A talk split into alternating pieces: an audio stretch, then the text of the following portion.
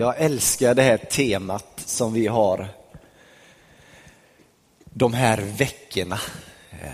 Sök din stads bästa. Är det något tjut? Jag tycker jag hör det själv, det är någon hög ton som ligger på. Men den försvinner säkert så småningom. Vi tar bort alla höga toner. Eh, sök din stads bästa. Ni vet, det finns så mycket gott i Enköping.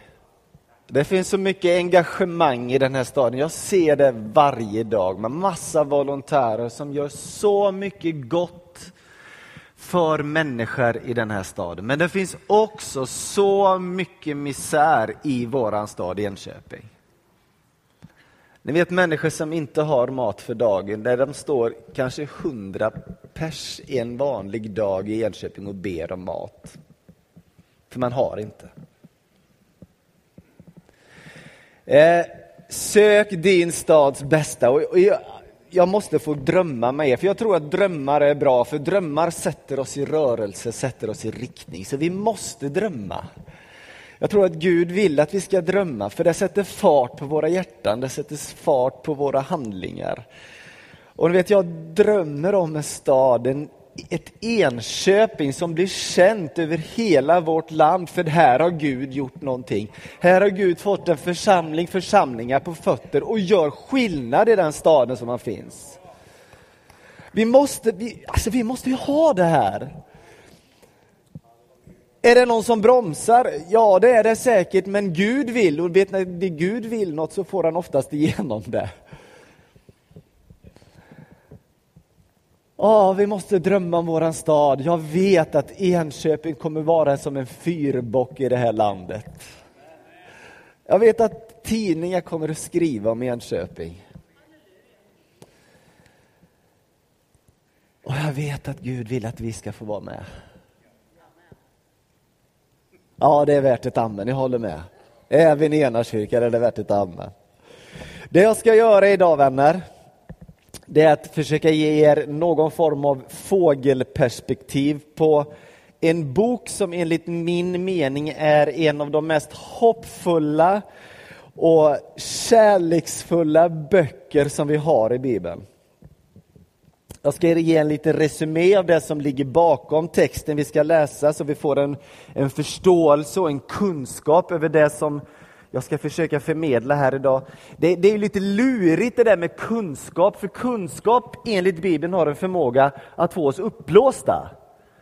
Och det är ju inte en människa som gillar uppblåsta människor, eller hur? Och samtidigt så har vi i Bibeln massvis med tillfällen, eller flera tillfällen åtminstone, som säger i detta vill jag att ni ska ha kunskap.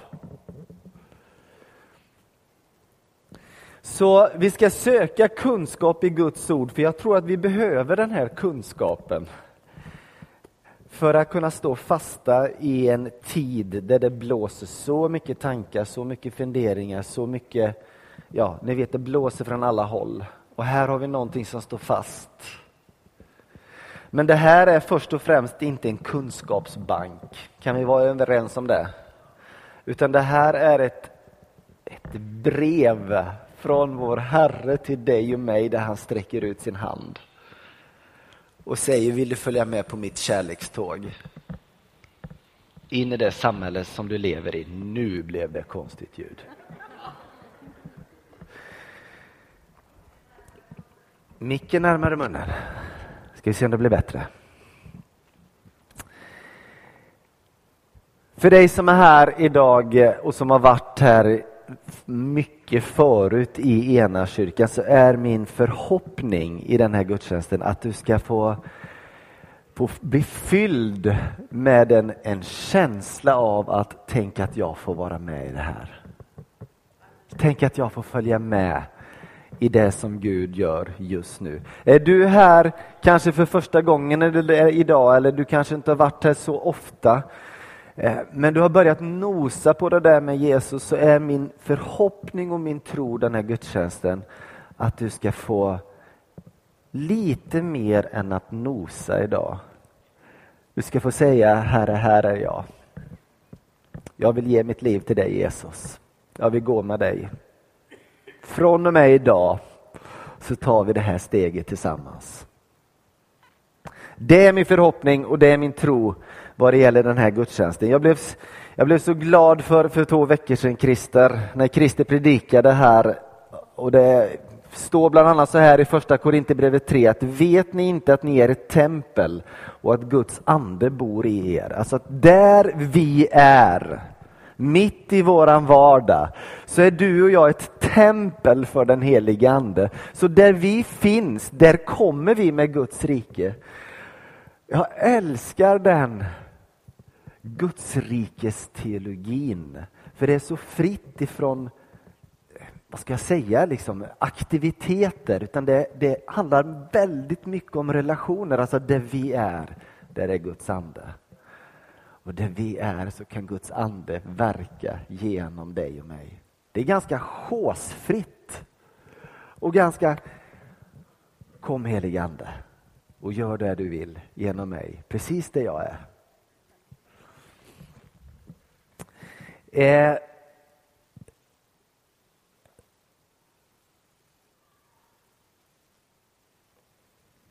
Den text som jag ska läsa idag, den kanske inte börjar i det ljusaste.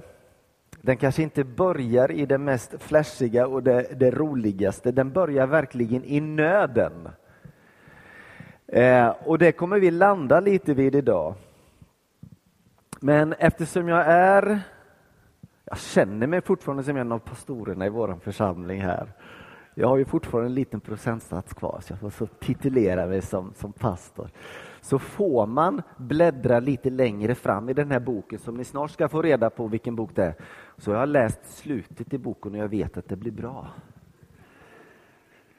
Jag vet att det blir bra. Men det börjar i nöden och det, det har en poäng att den gör det.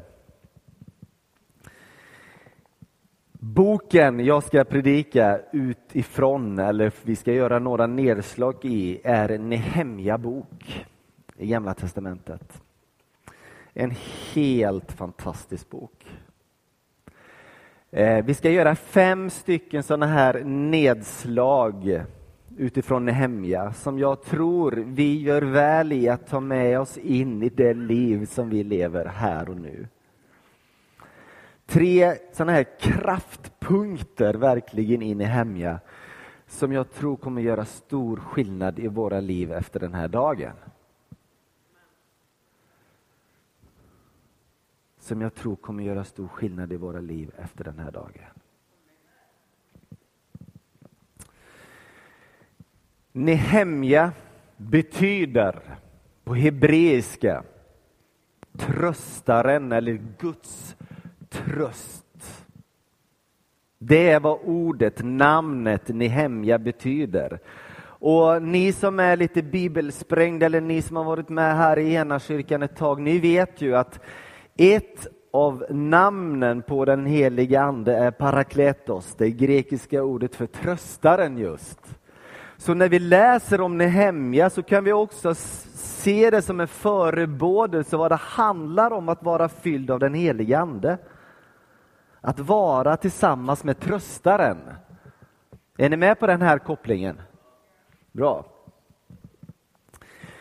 Eh, boken är egentligen uppdelad i två områden. Den första området, den första delen handlar om uppbyggandet av Jerusalems murar, eller av Jerusalem överhuvudtaget. Den andra delen handlar om att fylla det som byggs upp med massa liv. Så det är från kapitel 8 och framåt sen. Det handlar om att fylla det som byggs upp med det liv som Gud vill ska vara det som pulserar hela tiden. Och då är det bland annat att Guds ord blir levande. Det är bland annat att, att lovsången får en helt ny nerv. Det handlar bland annat om att, att kärlek är någonting som flödar i en gemenskap som har fattar det här att vi måste uppskatta och uppmuntra varandra.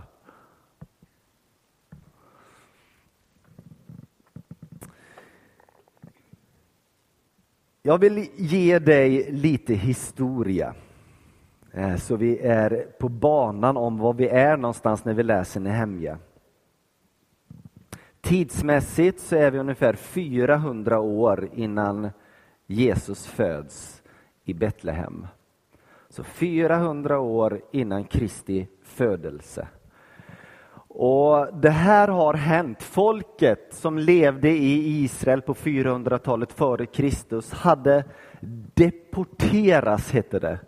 Alltså de hade tagits bort ifrån landet på ett militärt sätt.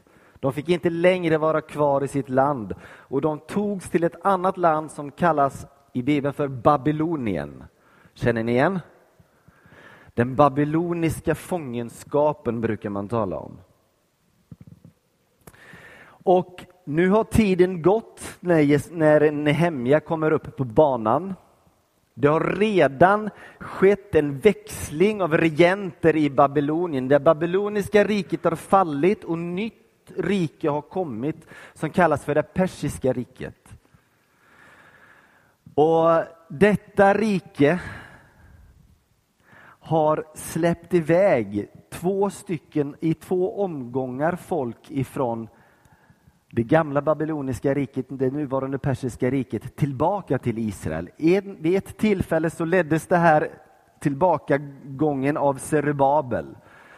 Ungefär 60 år före, eh, innan Nehemja kommer fram. Och sen kommer en andra sån här grupp med människor som flyttar tillbaka tillsammans med Esra ungefär 20 år innan Nehemja kommer upp på banan. Men Nehemja är fortfarande kvar i den här fångenskapen och där får han nu ett besök av Hanani. Och han, den här Nehemja, jag måste ta lite om Nehemja först. Eh, han var en man Orkar ni lyssna lite på hans historia? Ja. Jag tror att det kan vara bra att ha med sig. Han var en man som har kommit upp sig i det här riket. Han arbetade under en kung som heter, han har ett sånt kalashäftigt namn. Han heter Artaxerxes. Kan ni säga efter det mig? Artaxerxes så, så sägs det inte i alla översättningar, men jag tycker den här översättningen som finns i Bibel 2000 är den klart coolaste. Artaxerxes. Är det någon som här inne som får en pojke någon gång i framtiden så har du namnet. Artaxerxes. I alla fall, Nehemja arbetar som en munskänk hos Artaxerxes. Vilket betyder att Artaxerxes litar på Nehemja med sitt liv. Det är positionen han har, Nehemja. Han har det bra. Och där skulle han kunna fortsätta ha levt, men det blev inte riktigt så. För när Hanania kommer till det här persiska riket där Nehemja finns, så börjar han berätta hur det står till i det gamla Jerusalem, i det gamla Israel. Och då blir Nehemja bestört. Det här är inte sant. Templet hade byggts upp till stora delar med hjälp av Esras eh, hjälp. Men Jerusalems murar var nedrasade. Allting var förött i landet. Och där någonstans så börjar Nehemja känna en nöd för sin stad. Och här börjar jag kanske se kopplingen var jag vill komma någonstans idag. Nehemja känner en stor nöd för sin stad. Vad gör detta med Nehemja?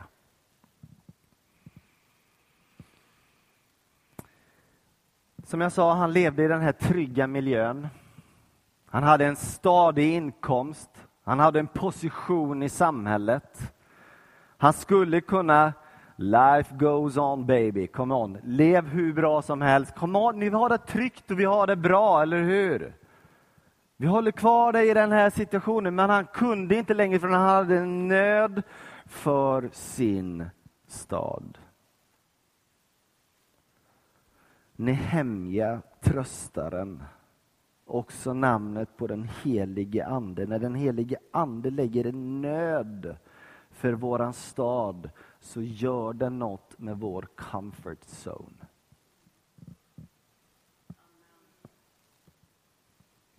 Det gör någonting med våra säkra zoner eller trygga zoner.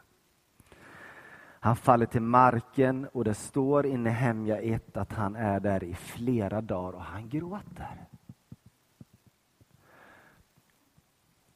Han gråter.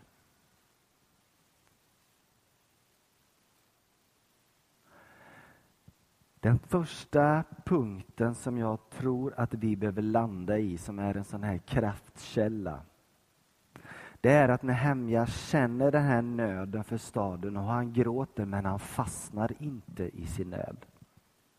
Han fastnar inte i sin sorg.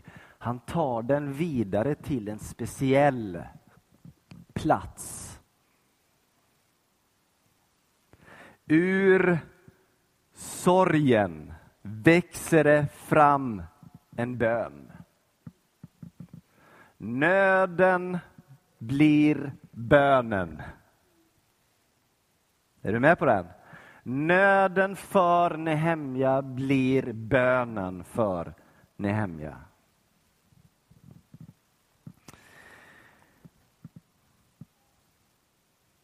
Han fastnar inte i nöden, i sorgen.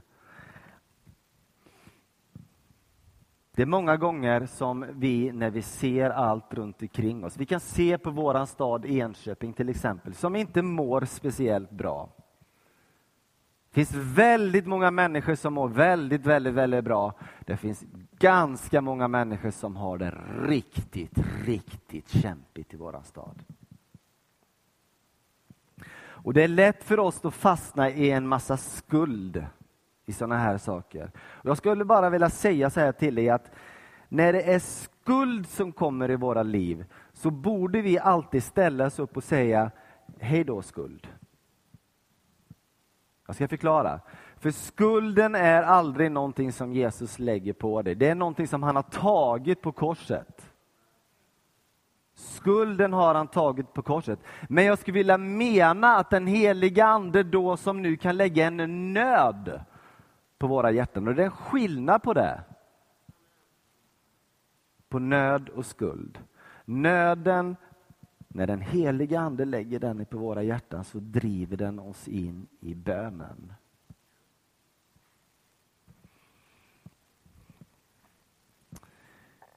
Jag ska ta och läsa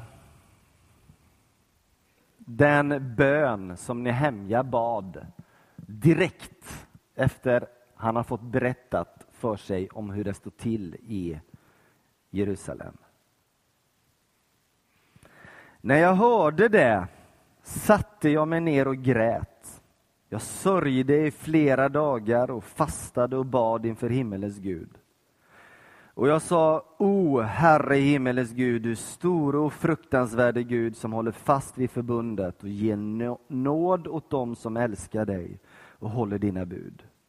Låt ditt öra lyssna och dina ögon vara öppna så att du hör din tjänares bön. Dag och natt ber jag till dig för Israels barn, dina tjänare och bekänner de synder som vi, Israels barn, har begått mot dig. Även jag och min faders hus har syndat. Vi har syndat mycket mot dig och inte hållit fast vid din, det bud, stadgar och lagar som du gav din tjänare Mose.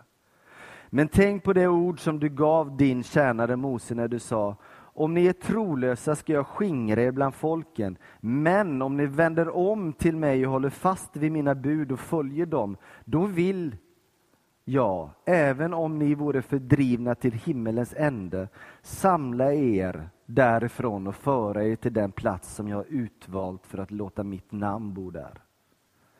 Det är dina tjänare och ditt folk som du har befriat genom din väldiga kraft och din starka hand.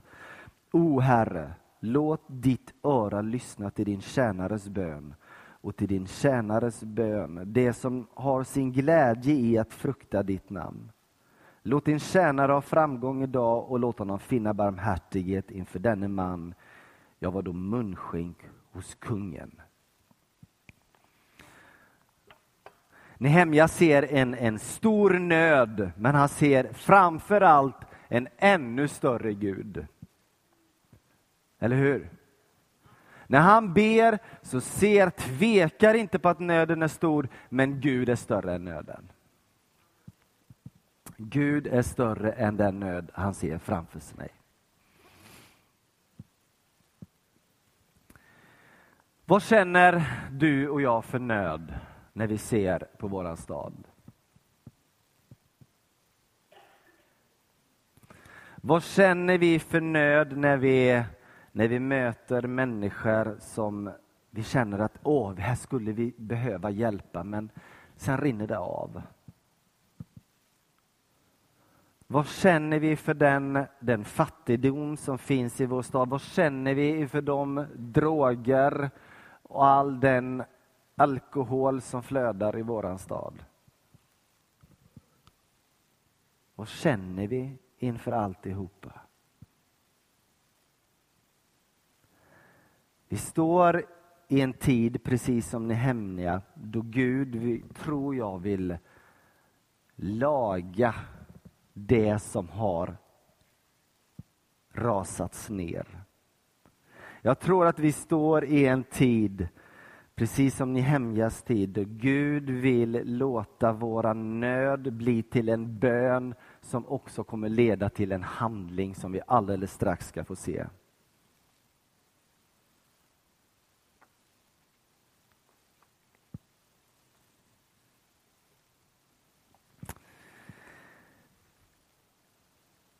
Det står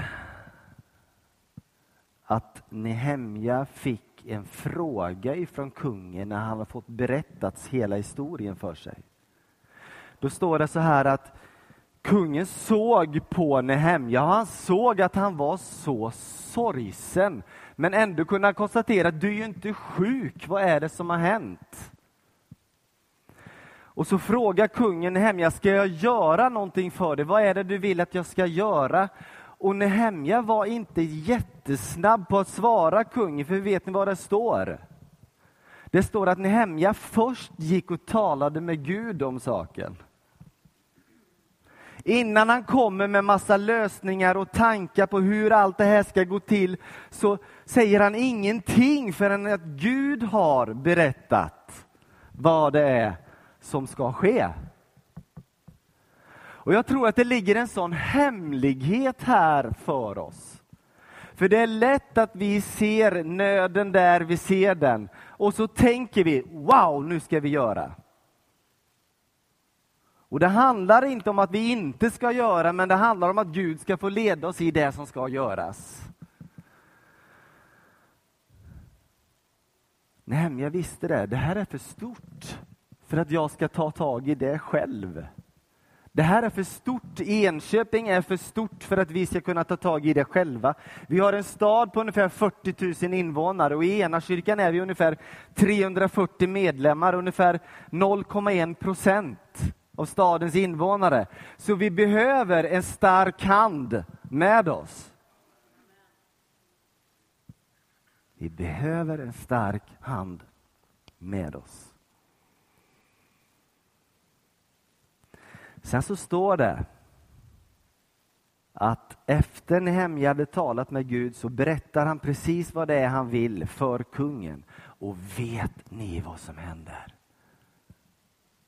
Kungen ger honom precis allt det han ber om. Han får en, en armé som följer med honom som ska beskydda honom på vägen. Han får dokument som man kan visa upp till den delen av, av riket som han kommer så att han får byggmaterial som han behöver till att bygga upp den här staden. Han får allt! Och Nehemja kan bara konstatera att Guds hand är över det här. Gud håller det här i sin hand. Någonting har hänt när Nehemja har tagit det här i en riktigt god ordning. Det kan vi vara överens om va? Någonting har hänt och hjälpen har kommit från ett håll som man kanske inte hade kunnat ana. En kung som inte är en kung av Israel, någon som inte är med i församlingen, någon som står utanför, någon köpman kanske i Enköping eller någon kommunalråd. Alltså hjälpen kommer. Och tillsammans så kommer vi få göra någonting för den här staden. Tillsammans kommer vi få göra något för den här staden.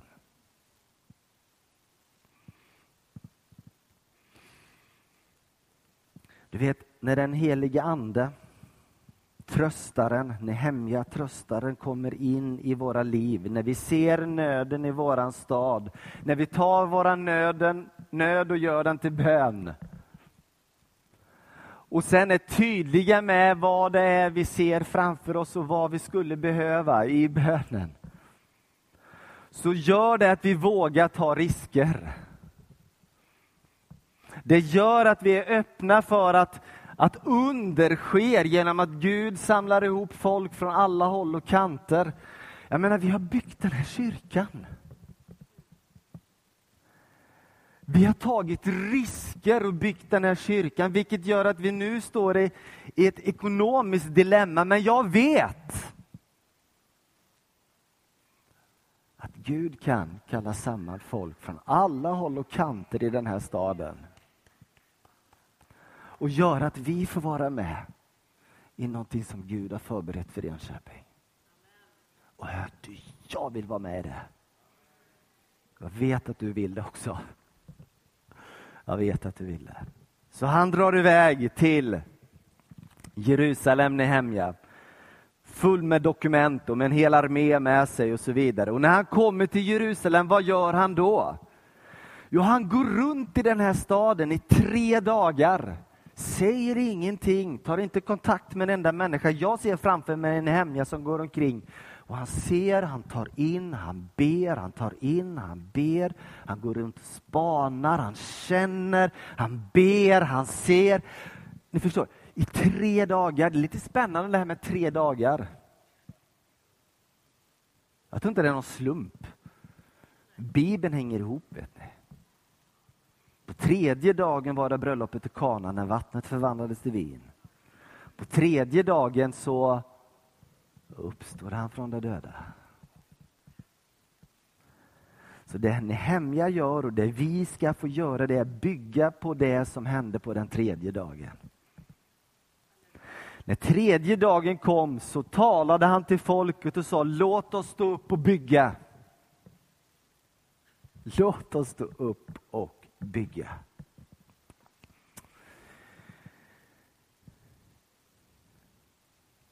En av de här kraftpunkterna här är att det här bygget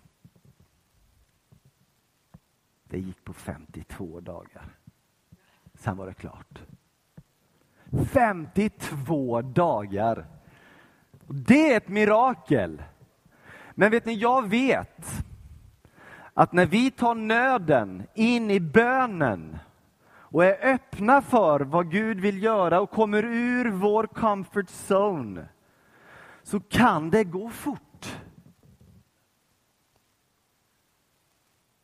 Till att den här staden är förändrad. Vi tänker att vi ska harva på, kanske det är så emellanåt också och kanske så väldigt ofta. Men det kan också gå fort och vi måste tro att Gud är en Gud som kan låta det ske med hast. Och jag vet att vi ska få vara med om det här. Ena kyrkan ska få vara med och se Enköping förvandlat. När vi söker den här stadens bästa, när vi kommer ut ur våra zoner. Vi skulle kunna göra som Nehemja inte gjorde, sitta kvar och vara våra munskänk och life goes on. Utan vi gör någonting utifrån den nöd som har blivit bön för vår stad.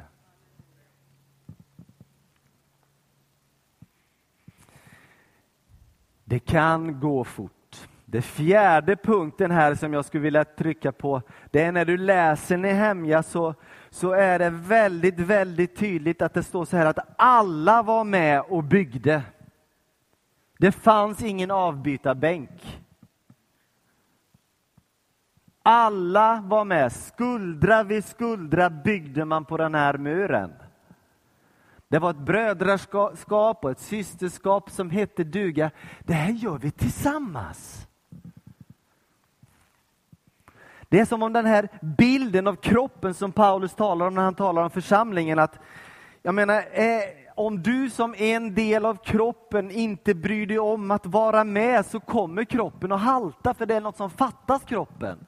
Och det här vill jag inte lägga fram som en sån här tung grej på dina axlar, utan det är för att lägga, vill jag lägga fram för att du ska veta att du är viktig. Du är så viktig. Det du har att bidra med. Jag älskar bilden som, som lyfts fram i Bibeln av att församlingen är Kristi brud. Jag vet att jag talat om det förut och jag vill ta den här nu också. Jag tycker den är så bra, där Kristus är brudgummen och församlingen är bruden och de två ska mötas. Och ni vet när ett par möts i ett äktenskap så tar den ena parten med sig allt vad den är och har in i det äktenskapet och den andra parten tar med sig allt vad den är och har in i det äktenskapet och så är det någonting nytt tillsammans. Vilket betyder att du tar med dig allt det du är och har in i gemenskapen med Jesus, in i gemenskapen med församlingen. Och det bästa av allt är att Jesus tar med sig allt han har in i den gemenskapen. Allt! All himmelsk välsignelse. Han håller inte tillbaka. Han gömmer inte undan några bankkonton. Han, allt! Jag älskar den bilden. Och kan vi ha med oss den när vi tänker på det bästa för våran stad? Alltså, vi har inte Swedbank i ryggen, vi har Jesus i ryggen. Vi har Jesus i ryggen.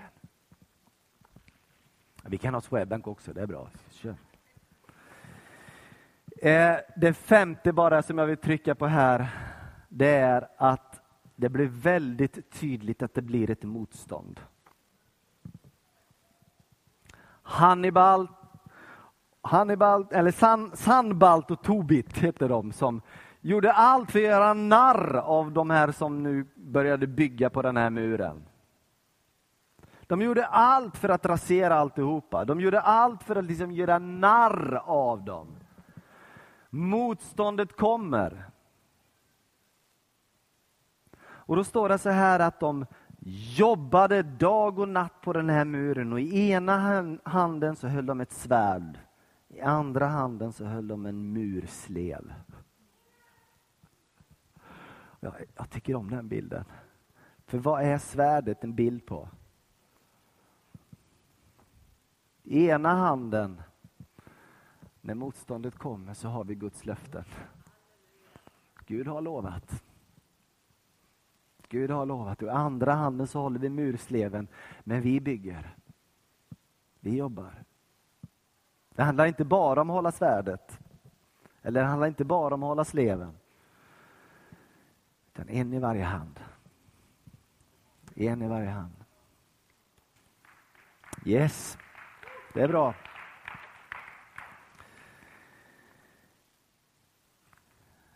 Det blir motstånd utifrån, men det blir också väldigt tydligt när du läser en Nehemja att det kommer ett motstånd inifrån. Ja, vi orkar inte. Det står där ett antal gånger. Det här är för jobbigt för oss. Det kommer ändå inte funka. Och det är väl kanske så man kan känna när man hör ett budskap så som detta. Men hur i hela friden? Men du vet, vi har en Gud för vilken det kan gå fort. Vi har en Gud som, som har resurser där vi kanske inte har sett det. Tänk Art, vad heter han? Artaxerxes. Som skjuter till resurser. Vem är våran Artaxerxes i Enköping? Ja, det vet vi inte. Men jag tror att vi kommer få se det mycket snart. Jag säger inte i den här gudstjänsten vad det är vi ska göra, men jag skulle vilja uppmana och utmana dig att göra som Nehemja, att lägga örat till staden. Lyssna, var är nöden någonstans? Lägg eller öppna dina ögon och gå runt i staden. Du behöver inte säga någonting, bara gå runt och Gud, tala till mig. Va, va, va, visa. För han har satt oss i den här staden för att vi ska älska den här staden in i Guds rike. Han har satt oss i den här staden för att vi ska göra en skillnad. Och jag vet att vi kan göra det. Vi ska snart göra en inbjudan här. Jag tänker göra en inbjudan till dig som, som, som känner att jag vill ta ett steg i det här för att göra någonting för Enköping, att vara någonting för Enköping. Och ni vet, vi ska tänka så här att, att när, när Nehemja byggde upp den här staden så använde han nytt material som han skaffade genom de här dokumenten som han hade fått av, av den här kungen. Men han hade också tillgång till de gamla stenarna som han tog upp och putsade av, blåste av dammet och förde in i muren igen. Och jag känner så att vi behöver både det gamla och det nya. När vi gör någonting för Enköping. Känner du dig som en gammal sten som har varit med ett tag och som känner att jag har inte hittat min plats. Jag känner mig dammig. Så finns det en, en råsch, en helig andes vind här idag som vill blåsa dammet av dig och föra dig in i det här bygget som ska ge skydd för den här staden.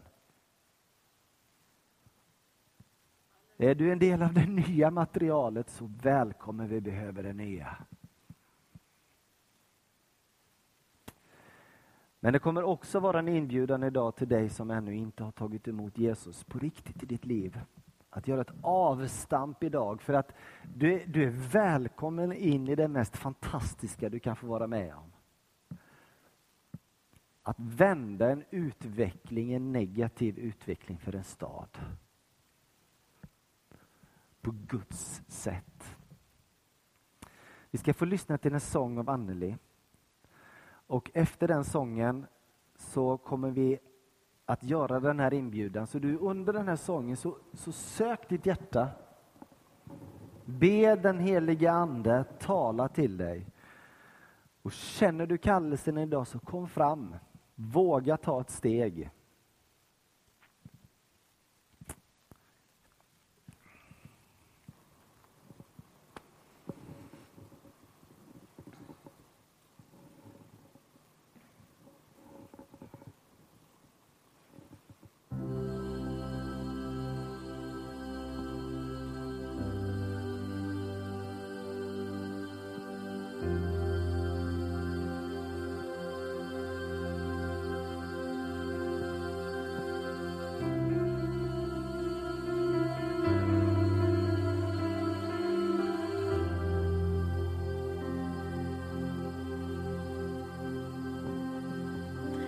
Ska aldrig lämna dig. Min kärlek till dig mattar sig. Jag är hos dig. Du är alltid trygg i mig. Låt inte rädslan hindra dig, mitt barn. Jag har kallat så göm dig inte mer i skam.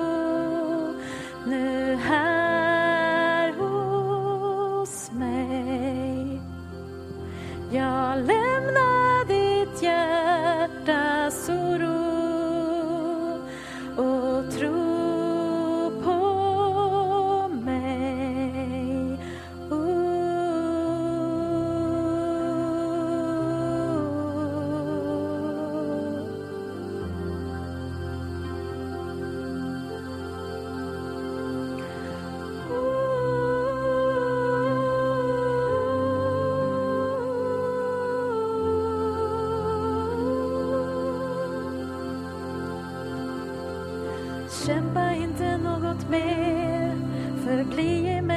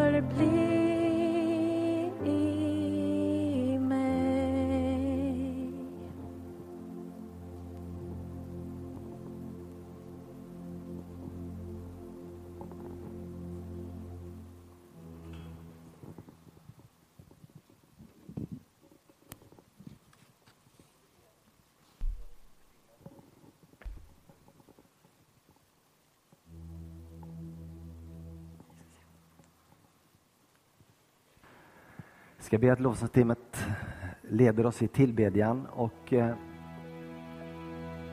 kan vi inte göra som så här idag? Det är ingen som kommer att stå och be för dig men vill du komma fram och böja dina knän här framme?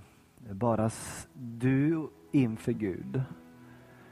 Eh, eller om du inte kan böja dina knän så kom fram och ställ dig här bara som, som ett som ett statement att Gud, nu är det du och jag. Nu tar vi ett steg till.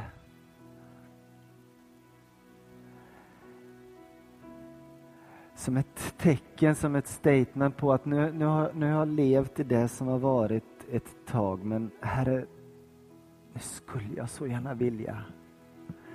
Nu skulle jag så gärna vilja se nästa steg tillsammans med dig.